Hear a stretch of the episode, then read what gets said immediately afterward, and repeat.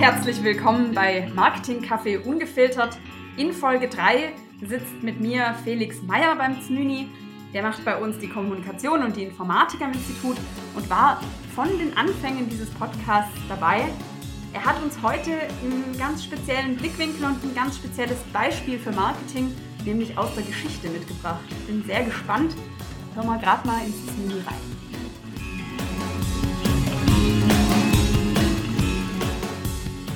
Ja, wir haben heute ein ganz besonderes Zyni hier am Start mit Masken und anderthalb Meter Abstand und das Büro sehr spärlich besetzt, weil eigentlich alle im Homeoffice arbeiten und wir nur ganz selten und ab und zu uns überhaupt noch zum Snüni hier einfinden. Jetzt freut es mich aber ganz besonders, dass wir zwei heute zusammen unser Snüni aufrechterhalten können.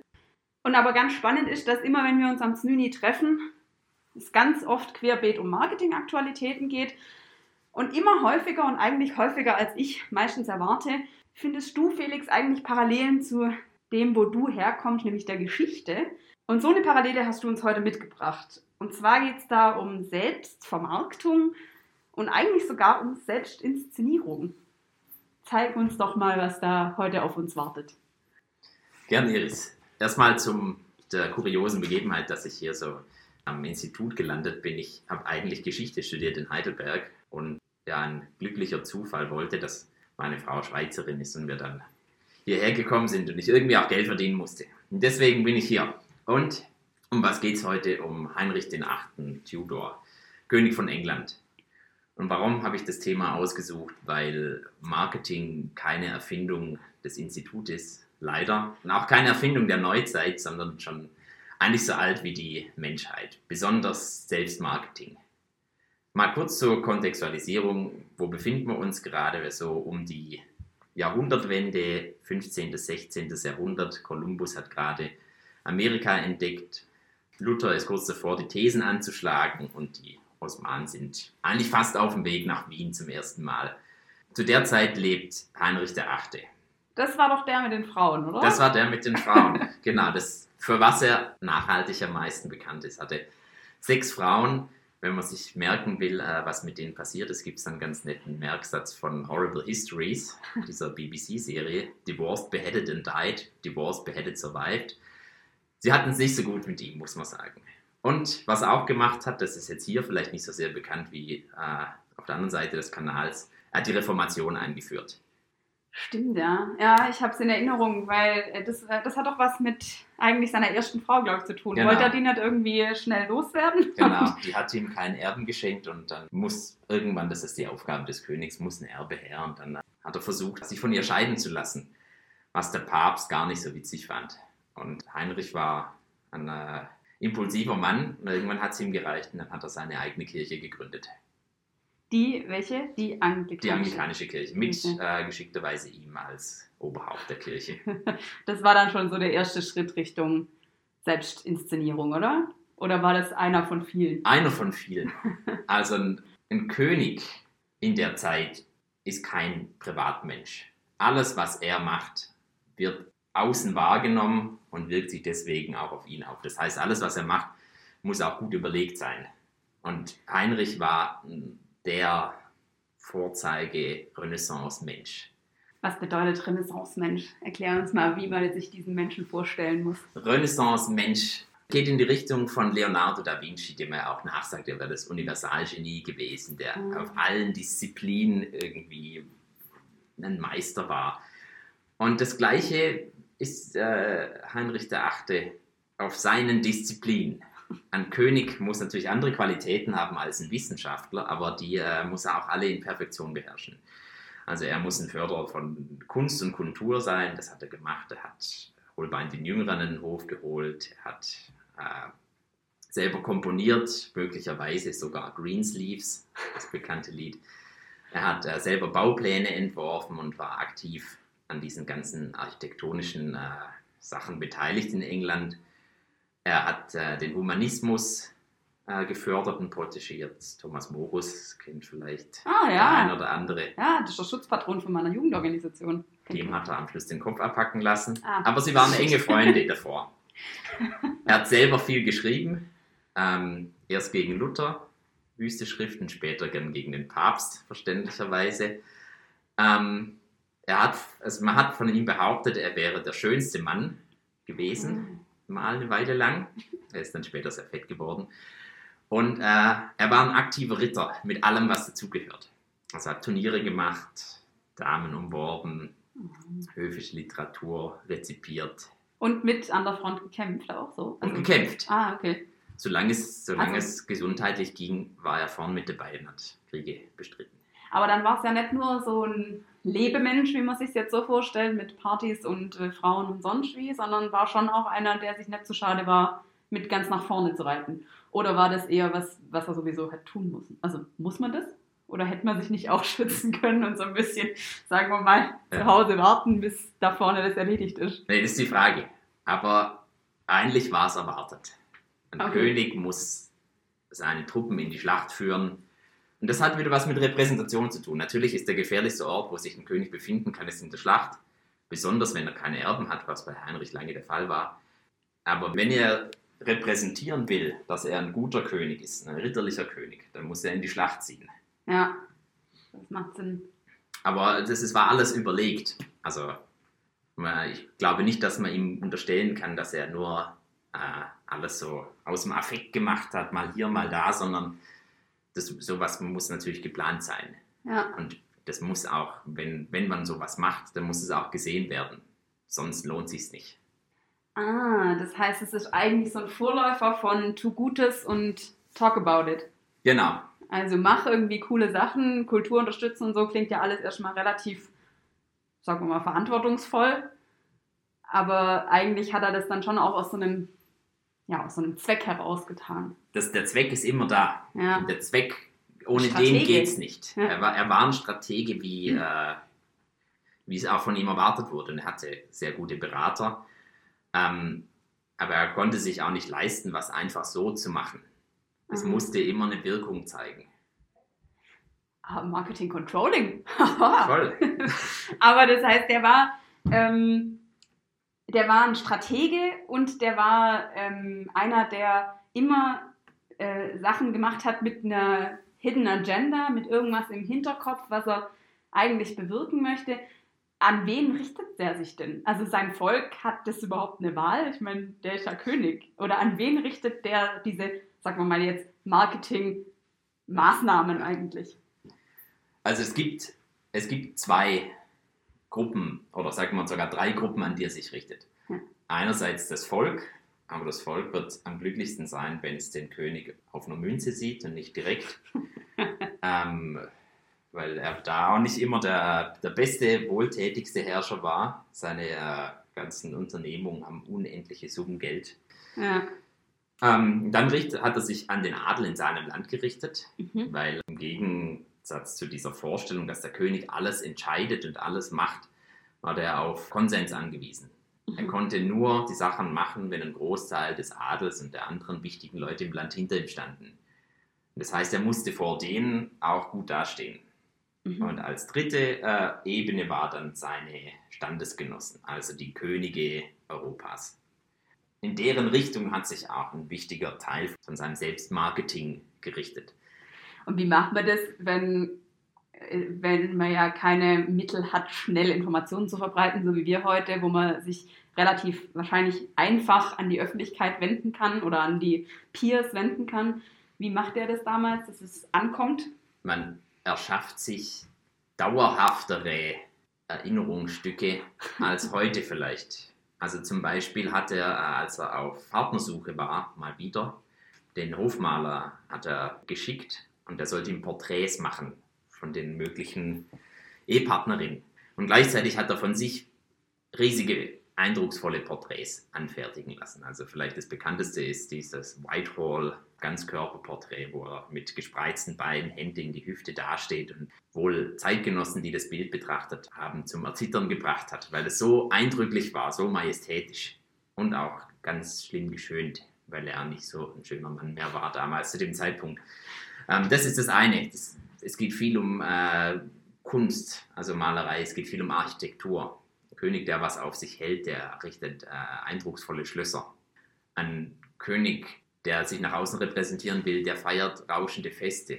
Und die funktionieren nur, wenn die richtigen Leute eingeladen sind. Oder wenn er irgendwas Wichtiges äh, darstellen will, wie zum, zum Beispiel die Taufe von einem Kind oder Weihnachten oder alles Mögliche, dann müssen da natürlich die Botschafter von allen wichtigen Ländern Europas dabei sein. Mhm. Und die geben das dann weiter an ihre Herren und so entsteht über diese Distanz und entsteht so ein Bild voneinander.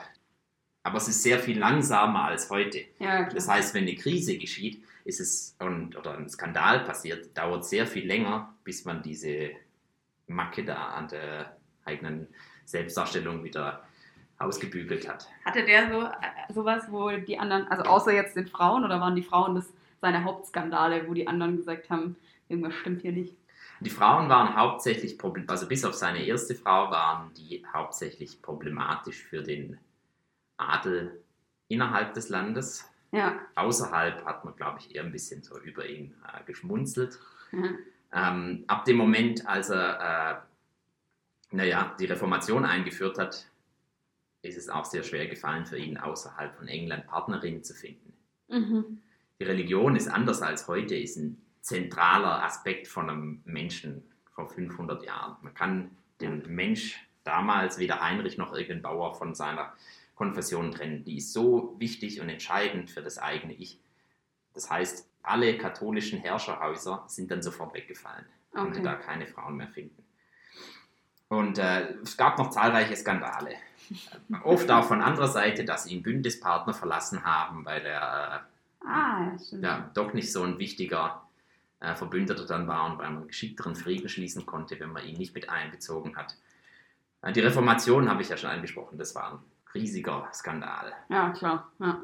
Aber da konnte er sich dann doch als guter Anführer konnte sich durchsetzen. Da mussten einige Leute mussten den Kopf verlieren deswegen, aber ich meine, England ist heute noch anglikanisch. Stimmt, ja. Das heißt, äh, eigentlich eine, also bös gesagt, eine Maßnahme, die sich, äh, die ihn lange überdauert hat. Ja. Ähm, jetzt hast du gesagt, wenn du mal in so einer Position angekommen bist, dann bist du kein Privatmensch mehr. Es äh, fühlt sich für mich so an, als kennt man die Geschichten aus der heutigen Wirtschaft schon auch. Also es gibt ja viele Unternehmen, deren, äh, deren, ja, deren Inhaber oder auch vor allem familiengetriebene Unternehmen, deren Inhaber mit ihrem Namen stehen, kennt man ja so aus der Werbung so, hip, dafür stehe ich mit meinem Namen. Ich gehe davon aus, äh, der steht tatsächlich nicht nur mit Namen, sondern mit Personen hinter diesem Unternehmen. Da gibt es wahrscheinlich Privatsphäre nur noch in den eigenen vier Wänden. Ist das eine Sache von so einer Position? Also wo, wann fängt es an, dass man als Person eigentlich privat nicht mehr trennen kann? Also privat sich genauso verantwortungsvoll und genauso strategisch verhalten muss wie jetzt als äh, Herrscher? Das ist eine gute Frage, weil Heinrich überhaupt keine Privatsphäre hatte. Also es sind, wenn, man, wenn er in seinem Palast war oder unterwegs, waren immer Diener bei ihm. Selbst in seinem Schlafgemach, überall war irgendjemand dabei. Und deswegen kann man auch verstehen, warum er nicht immer so komplett kontrolliert sein konnte, weil er halt immer unter der Beobachtung steht. Und wenn ja. irgendeiner was sieht, dann erzählt das auch jemand anders. der König ist so entscheidend für die damalige Gesellschaft, dass alle Augen sich auf ihn richten. Weil alles, was er macht, hat eine Auswirkung ja. für Aber seine Untertanen. Wie konnte der, also was hat der für eine Ausbildung genossen oder also wie konnte der, wie hat der gelernt, eigentlich, so strategisch zu arbeiten? Eigentlich gar nicht, weil ah. sein Tudors, kann man auch vielleicht so eine Art Familienunternehmen, als sein Vater den Thron erobert hat in den Rosenkriegen, äh, hat er den älteren Bruder von Heinrich auf den Thron vorbereitet. Alles, was man halt in so einer ja, Ausbildung, sage ich jetzt mal, für die, für die Krone macht. Und der ist dann halt irgendwann gestorben. Und dann hat man, hatte man Heinrich, der bis zum Tod seines Bruders, sagen wir jetzt mal, das große Glück hatte, nicht so unter Überwachung zu stehen. Der konnte machen, was er wollte, weil er halt, weil niemand gedacht hat, ja, der wird jetzt König mal. Ja. Und er musste sich das dann natürlich mit Beratern und so, hat er das auch alles sich selber beibringen müssen. Und selbst gelernt und hat dann äh, den gleichen Fehler aber auch wieder mit seinem Sohn gemacht. Weil Heinrich hatte nur einen Sohn, der ihn überlebt. Wie gesagt, er hat sechsmal oder, und mit zahlreichen Mätressen auch noch öfters probiert. Aber es hat nur einer ihn überlebt. Und den hat er genauso kontrolliert und weggesperrt, sage ich jetzt mal, vor der Außenwelt, wie sein älterer Bruder.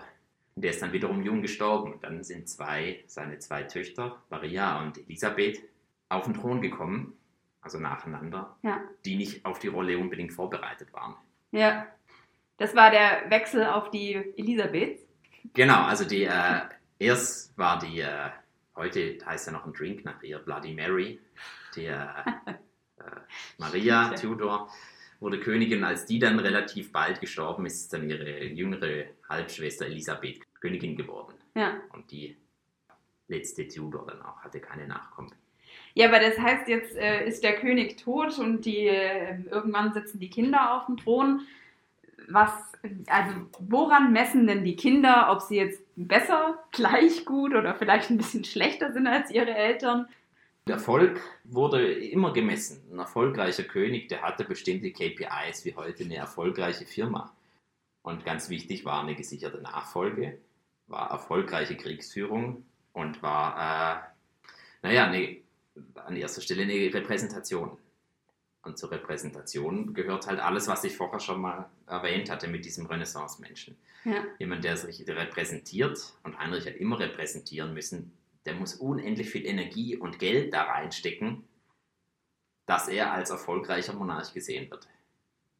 Aber das würde jetzt schon auch bedeuten, dass ähm, wenn der jetzt viel Geld und Mühe da reinsteckt, zum Beispiel der Welt glauben zu machen, dass er eine bestimmte Eigenschaft hat, also zum Beispiel, dass er vielleicht sehr reich ist, dann muss es nicht zwangsweise heißen, dass er das wirklich ist, Nein, gar nicht. sondern das ist alles eine Außenwahrnehmung. Es ist ein Bild, das er erschafft von sich und wo er dann irgendwie in das eigene Bild reinwächst. Komplett, ja. Ah, Wahnsinn. Und ähm, das heißt, eigentlich geht es die ganze Zeit nur um Signale setzen, die irgendwie aufgenommen werden, um diese Marke Heinrich VIII. so stark zu machen, dass sich kein anderer traut, ihn anzugehen. Genau.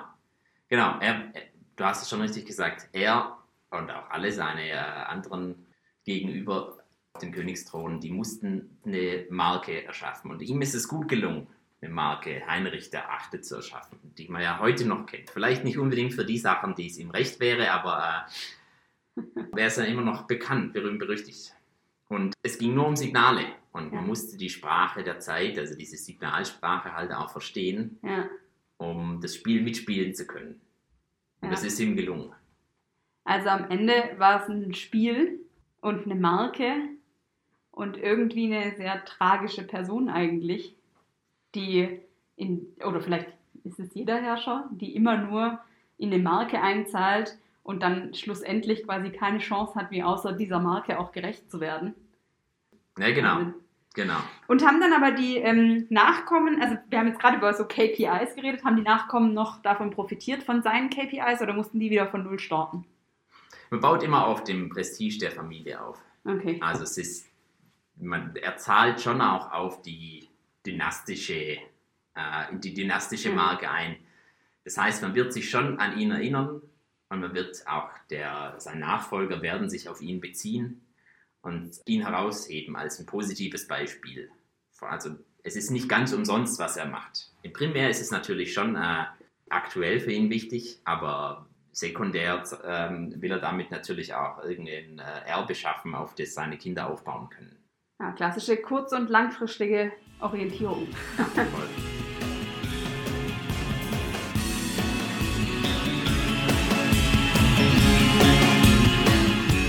So, das war heute ein ganz besonderes Znüni mit einem besonderen Blickwinkel aufs Marketing. Wir bekommen in letzter Zeit ganz viel Rückmeldungen auch zum Podcast und darüber freuen wir uns sehr.